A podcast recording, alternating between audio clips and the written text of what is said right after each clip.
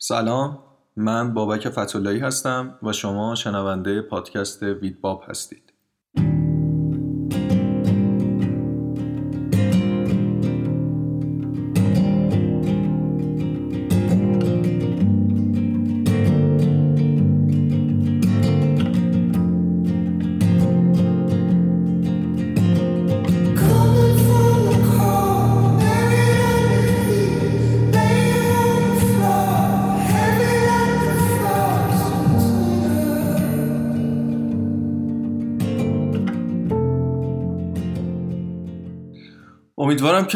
حالتون خوب و خوش باشه و ایام به کامتون باشه. یه مدت تقریبا چند هفته ایه که از انتشار اولین تقریبا قبل از عید دیگه. اولین پادکست ما قبل از عید. تقریبا اواخر ماه اسفند 98 بود که اولین قسمت از پادکست اومد بیرون. اول از همه تشکر می‌کنم ازتون. پادکست اول ما با چیزی کمتر از گذشته چه روز نزدیک ده هزار بار پلی شد توی تلگرام و ممنونم از اینکه شنونده ما هستین و این پادکست رو انتخاب کردین و با من همراهید. خب پادکست چهارم می‌خواستم اختصاص بدم به سوالاتی که ازم پرسیده بودین. سوالات خیلی زیاد بود و من سعی کردم سوالات مشترک رو انتخاب بکنم و بیشتر از سوالات از سوالاتی که انتخاب کردم سوالات بنیادی تر بوده. یعنی اون چیزی که راجع به تجهیزات و نمی‌دونم دوربین چی بخرم لنز چی بخرم چون تا الان فکر می‌کنم خیلی دیگه بهش پرداخته شده. یعنی یه سرچ کوچولو هم تو اینترنت بکنیم می‌تونیم ببینیم که چه چیزایی هستش که الان خوبه چه چی, چی بخرم چی نخرم. و اینا چیزاییه که دیگه خیلی دیگه روتینه و اصلا نیازی اصلا فکر نمی‌کنم ارزش مطرح کردن یا زمان گذاشتن رو دیگه داشته باشه. چون دیگه واقعا خیلی بهش پرداخته شده. اما یه سوالی از من پرسیده شد اینکه برام خیلی جالب بود. پرسیدن که خب حالا با توجه به وضعیت کرونا الان تو توی خونه ای چی کار می‌کنی؟ یعنی که زمان تو چجوری میگذرونی؟ چه کاری انجام میدی؟ آیا کلا رها کردی زندگی تو آیا دیگه کلا عکاسی که نمی‌تونی بکنی؟ یا اینکه اصلا کلا فلسفه این بود که چی کار می‌کنی؟ ببین واقعیتش این داستان کرونا و این جریانی که توشیم اولا که من نمیگم خوبه نمیگم بده. من معتقدم که تو زندگی هر چیزی که باید اتفاق بیفته اتفاق میفته و اصلا از دست من یا شما خارجه. و تنها کاری که آدم می‌تونه بکنه اینه که باش باشه و بگذرونتش. چون که آدم کاملا شکل پذیره و می‌تونه با هر شرایطی کنار بیاد. اگر دقت کرده باشین شاید بارها تو شرایط مختلف قرار گرفته باشین که گفته باشین این دفعه دیگه من نمی‌تونم این سری دیگه من میمیرم. ولی دیدین که تونستین و زنده موندین و و شرایط رو گذروندین. حالا هر شرایط خاصی که بوده و طی شده و اینها. اما این خونه نشینی کرونا برای من یه فرصت خیلی خوب بود برای بازپروری خودم تو زمین های مختلف. و یه زمان خیلی خوب بود برای اینکه برم دنبال ضعفایی که داشتم. حالا چه کاری چه شخصیتی چه زندگی روزانم چه زندگی حرفه ایم هر ضعفی که احساس می‌کردم تو هر نقطه‌ای که دارم و سعی کردم برطرفش بکنم سعی کردم رشد بکنم سعی کردم از این فرصت قرنطینه به عنوان یه شوتایمی استفاده بکنم ازش که بتونه منو تبدیل بکنه به یه آدم قدرتمندتر به یه آدم پخته تر به یه آدم آپدیت شده تر نسبت به قبل.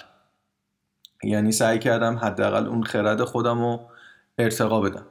همونطور که می‌دونید ماها با هنر سر و کار داریم و غذای ما هنره.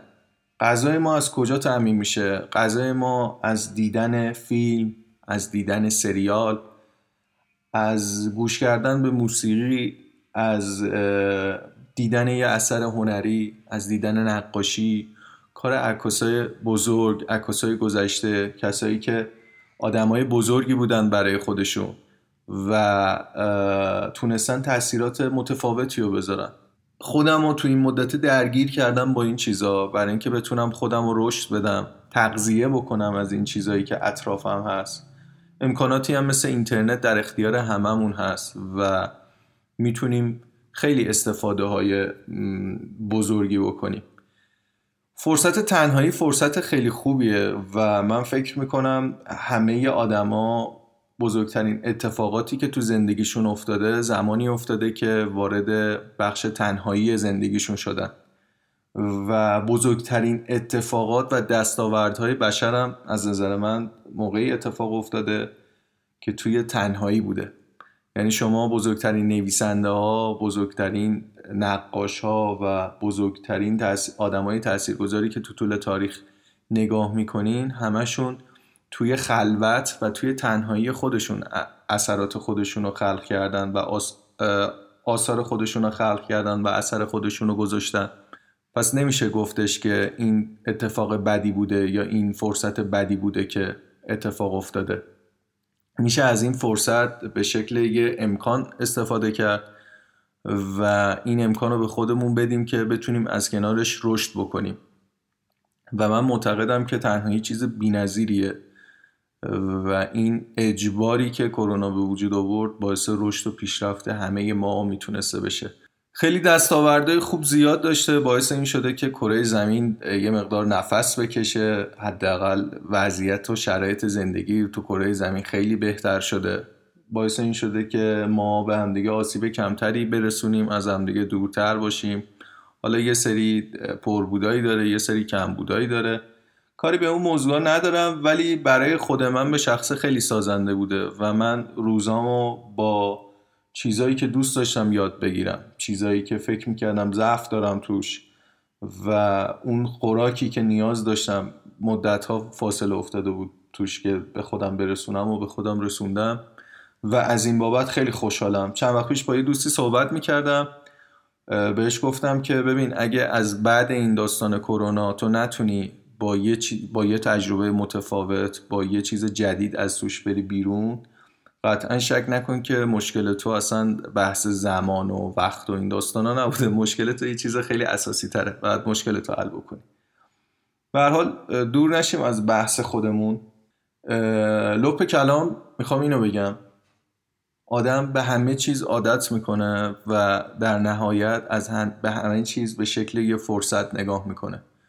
و سعی می‌کنه از اون فرصت در نهایت استفاده رو برای خودش ببره. این به معنی فرصت طلبی یا فرصت جویی نیست. این به معنی اینه که آدم باید هوشیار باشه و از تک تک لحظه زندگیش بتونه به بهترین شکل ممکن استفاده بکنه. مثلا همین پادکستی که من گاهی اوقات تولیدش می‌کنم و با شما به اشتراک میذارمش یه فرصت خیلی خوبیه.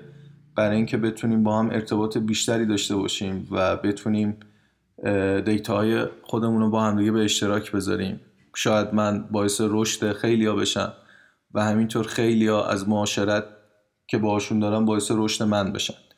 و این چرخه من فکر می‌کنم که همیشه ادامه داره و, تا آخرین روز از زندگی ما هست و هیچ موقع هیچ پایانی نداره. و این ماجرای کرونا هم مثل همه ماجرای دیگه میگذره و تموم میشه و میره و قطعا باز مسئله ما میمونه و تجربیات ما و رشد ما توی فضایی که گذروندیم توی روزایی که گذروندیم و داستانهایی که طی کردیم. خب خیلی نمی‌خوام حالا سخنرانی طور بره جلو. فکر می‌کنم که حق مطلب رو به اندازه کافی ادا کردم. در خصوص این موضوع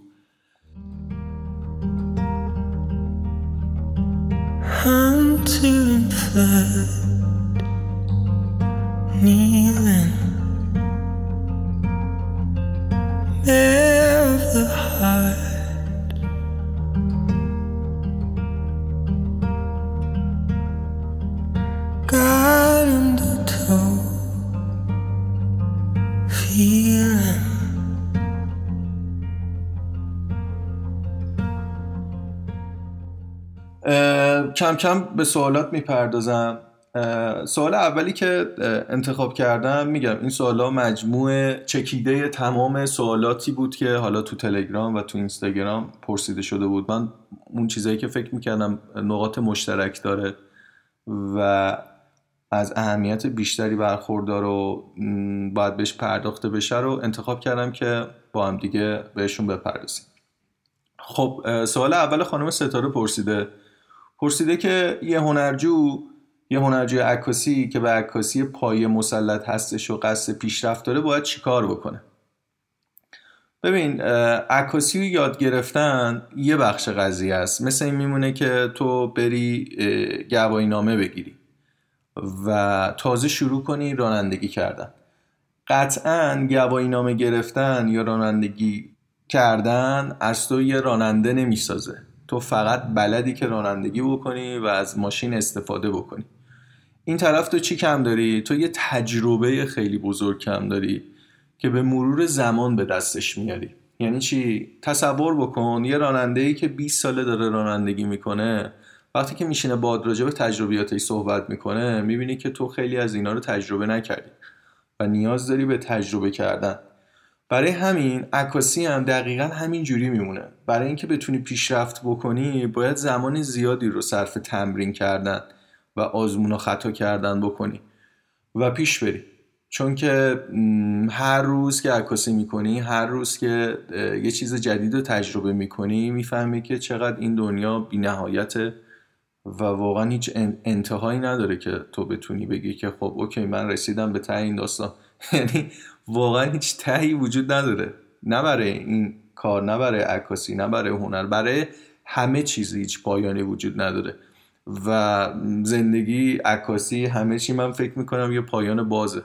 یعنی هیچ نتیجه ای نداره. و فقط باید در مسیرش بود و از اون فضایی که به وجود اومده از اون مسیری که داریم توش حرکت می‌کنیم باید نهایت استفاده و لذت رو برد. خب سوال بعدی خانم زهرا پرسیدن و گفتن که چطوری عکسامون دیده بشه. ببین اولا که یه عکاسی که تازه کارش رو شروع می‌کنه نباید اونقدر عجله داشته باشه برای دیده شدن. بیشتر از اون چیزی که عجله بکنیم برای دیده شدن باید تلاش بکنیم برای رشد کردن. یعنی چی؟ یعنی اون چیزی که درون خودمون وجود داره رو پیدا بکنیم به جای اینکه دیده بشیم. تو وقتی به اون چیزی که درون خودت وجود داره برسی و سعی کنی اونو بیرون بکشی یا همون طبق چیزی که اول صحبتم گفتم اینکه هنرمند یه کسیه که می‌تونه درونش رو بیرون بریزه و با دیگران به اشتراک بذاره. قطعا شک نکن که دیگران خودشون میان به سمت تو چون در طلب اون چیزی هستن که توی تو وجود داره و تو داری منتشرش می‌کنی. ولی برای دیده شدن عکس ها راه مختلفی وجود داره. ابتدایی ترین چیزی که می‌تونی داشته باشی همون صفحه اینستاگرامته که سعی کنی عکساتو تو اینستاگرام به اشتراک بذاری. خب اینستاگرام یه فضای کاملا عمومیه و اونقدر نمی‌تونی ای بهش نگاه بکنی که فضایی برای اشتراک گذاشتن عکسات یا اینکه کامنت های ای بگیری یا نقد و بررسی های ای بگیری گزینه بعدی سایت های تخصصی سایت هایی مثل 500 پیک سایت هایی مثل بیهنس سایت هایی که اشتراک عکاسی دارن. سایت هایی که اینطوری و می‌تونن بهت خدماتی ارائه بدن. حالا چه پولی چه رایگان که بتونی عکساتو با یه عده متخصص یا حداقل کسایی که مرتبط با کارتن به اشتراک بذاری قطعا اونجا خیلی بهتر می‌تونی دیده بشی. و میگم همه چیز بستگی به اون ارائه‌ای داره که ما داریم. هرچی ارائت متفاوتتر و جذابتر باشه خب قطعا مخاطبای بیشتری جذب می‌کنیم. شادم تا سالها هیچ مخاطبی جذب نکنیم. من خودم کارمو شروع کردم. تا ابتدای کارم شاید دو سال بود که کار میذاشتم. شاید اصلا لایک نمی‌خورد یا اتفاقی براش نمیافتاد.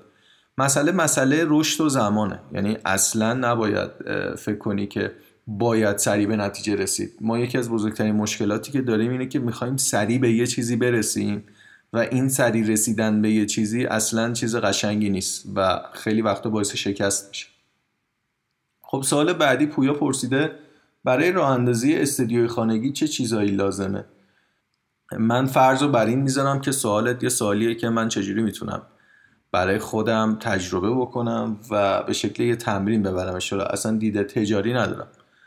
به این چیزی که گفتی.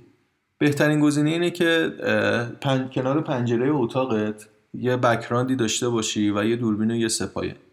من پیشنهادم اینه که با اینا شروع بکنی و حتی می‌تونی شروع کنی سلف پورتره گرفتن از خودت.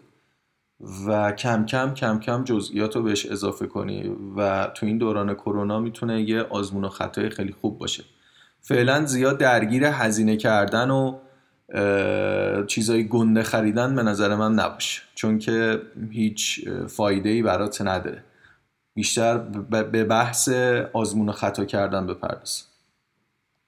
خانم آزاده پرسیدن که چطوری از مدل ها نگاه واقعی و پر از معنی می‌گیرید ببین واقعیتش عکاسی برای من همش در رابطه با ارتباط برقرار کردنه.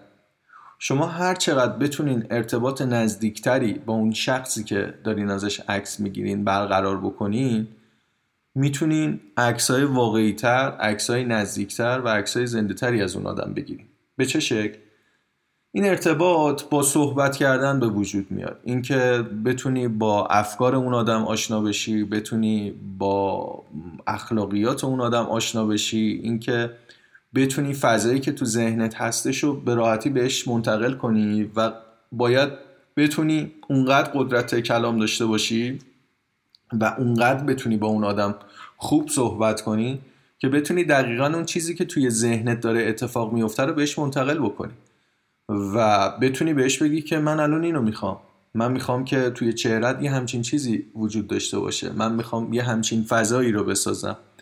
ببین چون با توجه به تجربه‌ای که دارم و خودم هم این دوران رو پشت سر گذاشتم خیلی وقتا خیلی از عکاسی های ما بی خود و بی جهت انجام میشه. یعنی فقط میریم که یه عکسی گرفته باشیم یا تولید محتوایی کرده باشیم نمی‌دونیم که چی می‌خوایم. وقتی که نمی‌دونیم چی می‌خوایم از اصل موضوع پرت میشیم و اون معنیه و اون واقعی بودنه رو از دست میدیم.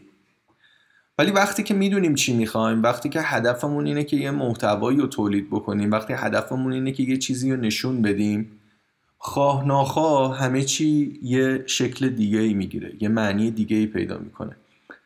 ما هرچی بیشتر بتونیم رو بحث ارتباط برقرار کردنمون کار بکنیم هرچی بیشتر بتونیم رو بحث ارتباط گرفتن با آدم و کار بکنیم حالا خارج از بحث عکاسی این که مثلا تصور بکن وارد یه مهمونی شدی. یه بچه کوچیک سعی کن ارتباط برقرار بکنی. خیلی سخته می‌دونم ولی تمرین خیلی خوبیه. با آدما سعی کن ارتباط برقرار بکنی. سعی کن اجتماعی تر باشی. این خودش خیلی تاثیر می‌تونه بذاره روی بحث پیشرفت توی کار. اینکه بگیم نه من اصلا آدم اینطوری نیستم. من خجالت می‌کشم فلان می‌کنم بیسار می‌کنم. این اصلا چیز جالبی نیست. اتفاق خوبی نمی‌تونه باشه چون که به مرور باعث این میشه که تو نتونی اون چیزایی که می‌خوای و نشون بدی و اصلا همیشه دو به شکی که من انجامش بدم یا انجامش ندم میشه یا نمیشه و چیزای اینطوری. خب حامد سوال کرده که یه عکس و یه عکاس چه مسیری رو باید طی کنه تا به مجله های بزرگ برسه؟ ببین حامد اگه به هدف رسیدن به مجله است و توی مجله رفتنه خب اون یه چیز کاملا قابل احترامه و اصلا چیز بدی نیست. برای رفتن توی مجله یه مسیر مشخصی وجود داره که الان اگه دقت کرده باشی خیلی هم دارن این کار انجام میدن. مثلا تو مجلات مختلف پابلیش میشن. حالا کاری ندارم به اینکه چه مجله ای هست یا چه مجله ای نیست ولی خب باید یه هزینه رو بکنی تا به اون مجله برسی که هزینهش هم هزینه قابل توجهیه. فکر می‌کنم از 100 یورو شروع بشه تا 500 یورو بستگی به مجلش داره. و کلا مسیر پرخرجیه. من خودم به شخصه هیچ اعتقادی به این داستان ندارم. چون هیچ آورده ای برای من نداره جز اینکه مثلا می‌تونی تو بیوگرافیت بزنی من تو فلان مجله پابلیش شدم. ولی قطعا کسایی که اهل فنن می‌دونن که چجوری پابلیش شدی. این به کنار. مسئله که وجود داره اینه که یه سری استانداردهایی دارن این مجلات و باید استانداردهای اونو رعایت بکنی تا بهش برسی. خودم به شخصه باوری به این موضوع ندارم. چون که وقتی که میگم من یه خالقم من یه کریئتورم من یه هنرمندم منم که قواعد و قانون رو برای کارم به وجود میارم نمی‌تونم تحت فرمان یه قاعده و قانون دیگه ای باشم. یعنی اصطلاحا مثل تفاوت کار آزاد میمونه و کارمندی. یعنی که تو باید همیشه در چارچوب باشی تا بتونی به اون چیزی که می‌خوای برسی. من خودم ترجیح نمیدم و هیچ موقع درگیر مسابقه و مجله و عکاسی و فلان و این داستانا نبودم. چون هدفم یه چیز دیگه ایه و می‌خوام که از مسیری که توشم لذت ببرم. نه اینکه فقط هدفم رسیدن به مجله و این داستانا باشه. تو مجلات مختلفی هم خودم پابلیش شدم ولی مسئله اینه که یک ریالم بابتش پرداخت نکردم.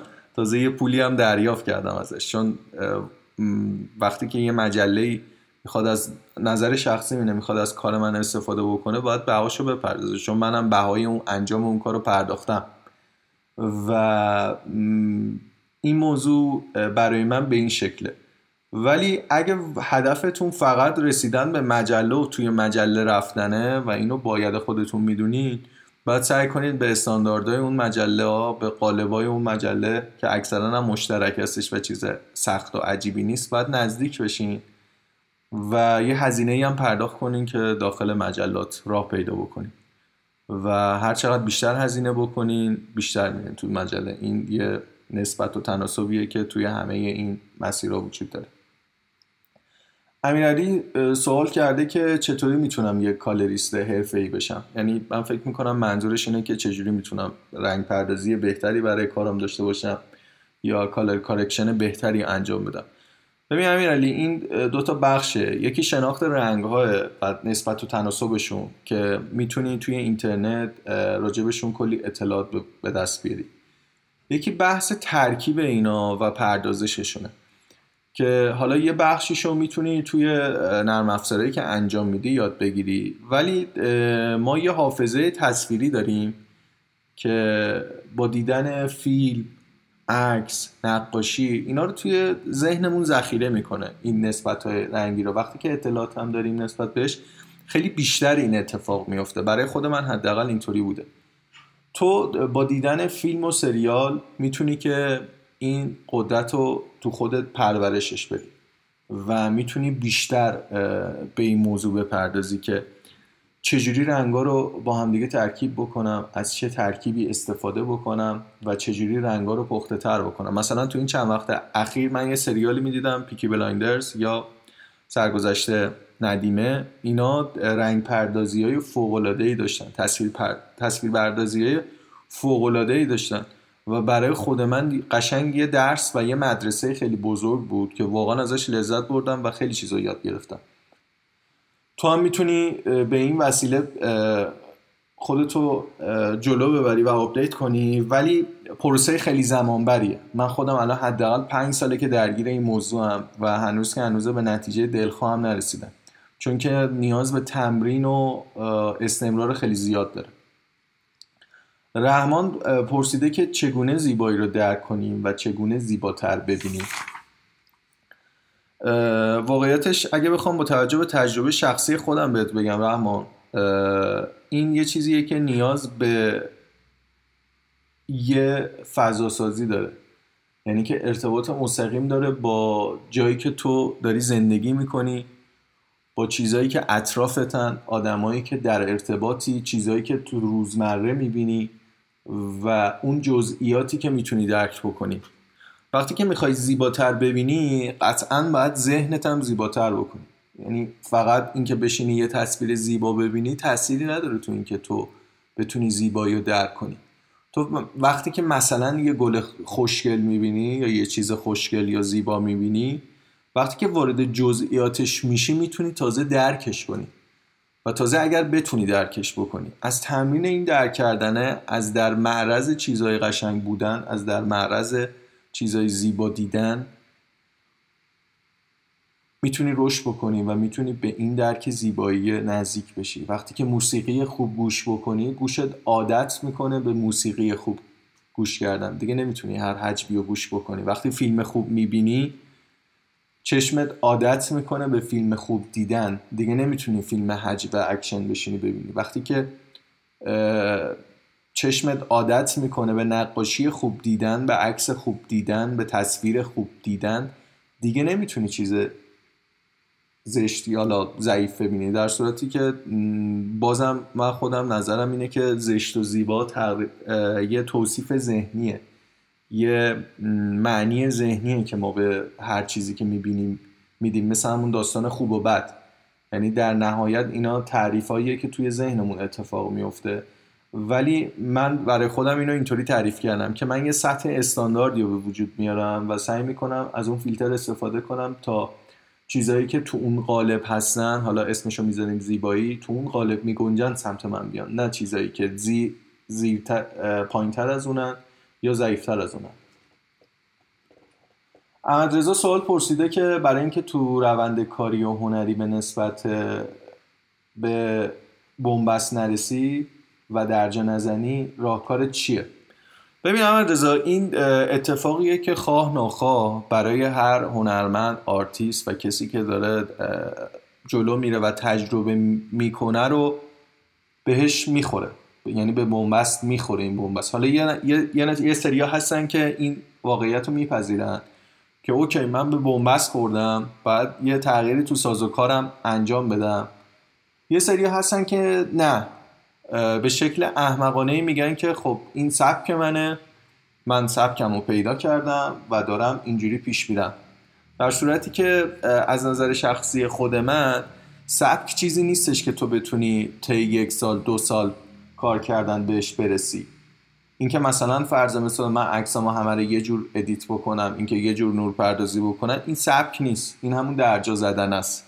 این یه قالب رو پیدا کردن و توش درجا زدن از نظر شخص من. یعنی حالا می‌تونه درست باشه می‌تونه درست نباشه. این میگم. تمام چیزایی جوابایی که اینجا میدم نظر شخصی خودم. این یعنی درجا زدن. و ما مادام در حال تجربه کردن و پیدا کردن یعنی باید باید روندا هی تغییر بکنه. چیزی که خود من تو دو سه سال گذشته دارم تجربهش می‌کنم. برای مثال من توی صفحه دومم که تو اینستاگرام حالا پیج شخصی تره و کارهای عمومی تر هم می‌ذارم حتی تو عکاسی روزمره که دارم انجام میدم دارم تجربه می‌کنم. و حالا چه حرفه‌ای چه غیر حرفه‌ای دارم چیزهای متفاوتی رو تجربه می‌کنم که باعث رشد من میشه.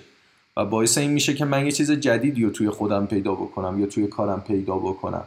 اگر می‌خواید به تکرار نرسید اگر می‌خواید درجا نزنید باید تجربه بکنید و باید جرأت ریسک کردن رو داشته باشیم و هر چقدر ما ریسک پذیرتر باشیم و تجربیات بیشتری رو پیگیرش باشیم که به دست بیاریم می‌تونیم رشد بیشتری داشته باشیم توی کارمون. قطعا. رضا پرسیده که چرا گاهی اوقات وقتی می‌خوایم یه عکس رو کپی کنیم و هرچه تلاش می‌کنیم مثل اون بشه نمیشه. دلیلش چی است؟ ببین قطعا هم نباید بشه. اصلا اگه اینطوری می‌شد خنده دار بود رضا. چون که یه عکس مجموعه ای از جریاناتیه که توی یه آدم اتفاق افتاده و توی لحظه بیرون اومده. و یه چیزی رو دیده و ثبت کرده یه حسی رو دیده ثبت کرده یه صحنه رو دیده ثبت کرده. قطعا بازسازی اون صحنه هیچ موقع اتفاق نمیافته. من یه جمله معروفی رو میخوندم که می‌گفت توی دنیا هیچ چیزی ثابت نیست و همه چیز در حال تغییره. حتی اینکه تو اگه مثلا یه جوی روونی رو می‌بینی فکر می‌کنی این آب همون آبه وقتی که پاتو می‌ذاری توش حتی اون آب هم تغییر کرده چون اون آب اون آب سابق نیست. و همه چیز در حال تغییره. و دنیایی که ما توش داریم زندگی می‌کنیم دنیای ثابتی نیست. همه چیز در حال چرخش و تغییر و تبدیل شدنه. اینکه ما بخوایم یه چیزی رو عینا تکرار کنیم امکان پذیر نیست و اصلا امکان نداره که همچین چیزی اتفاق بیفته. بحث کپی کردن و من فکر می‌کنم که اگه به عنوان یه تمرین بهش نگاه کنیم خیلی چیزه. سازنده می‌تونه باشه. اینکه تو سعی بکنی درک کنی یه پیچیدگی و یه پیچیدگی رو برای خودت باز بکنی ازش چیزایی رو یاد بگیری و توی کار خودت خرجش بکنی.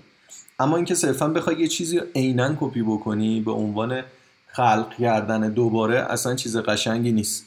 و من فکر نمی کنم که اولا که امکان پذیر باشه دوما که تأثیری توی کارت داشته باشه. چون تو رو وابسته می‌کنه به نتیجه ای که گرفته شده نتیجه ای که خودش نشون داده. و اون هیجان به وجود آوردنه و اون خلق کردنه رو از آدم می‌گیره.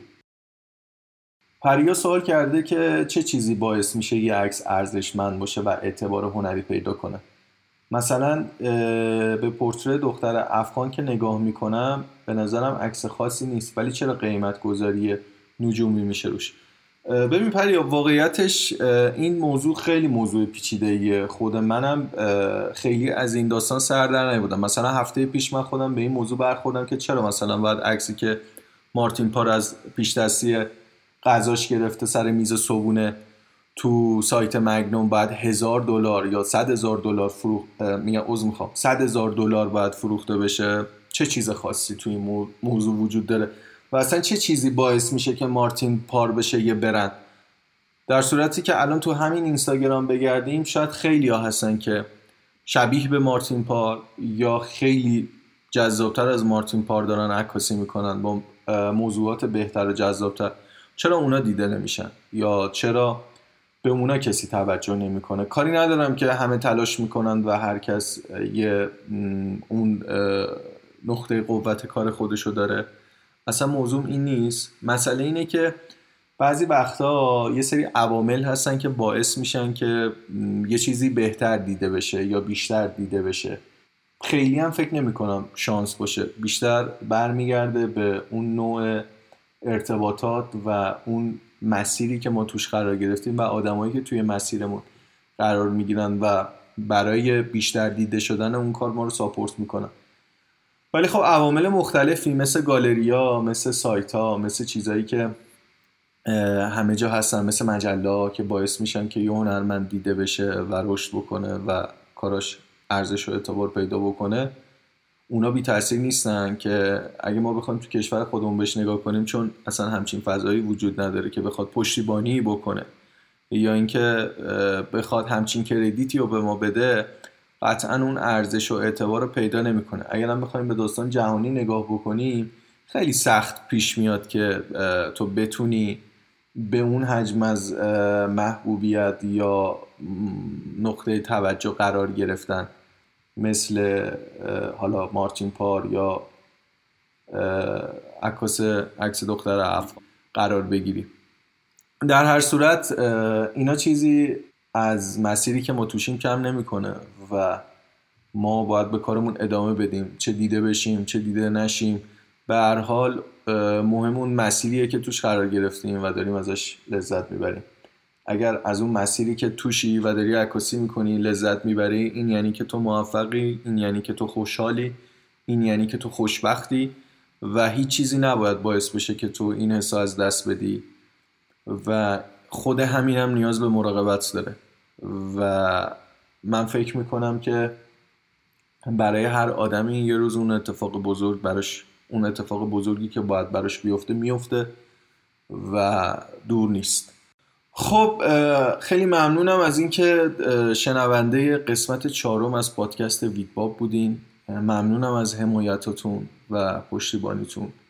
خیلی ممنون که ما رو دنبال می‌کنین و شنونده قسمت های این پادکست هستین بازم می‌تونین نظرات و پیشنهادات خودتون رو برای من ارسال بکنین. حالا به صورت ایمیل یا داخل تلگرام یا اینستاگرام می‌تونین بفرستین. برای کسایی که دسترسیشون به پادکست تو تلگرام سخته حالا وی پی ندارن نمی‌تونن وارد تلگرام بشن تو ایران یا تو کشوری که تلگرام فیلتره می‌تونن از طریق Castbox می‌تونین پادکست رو جای مختلفی بشنوین و لذت ببرین. امیدوارم که هر جا هستین خوب و خوش و سلامت باشین و ایام به کامتون باشه. روزتون بخیر. خدا نگهدار.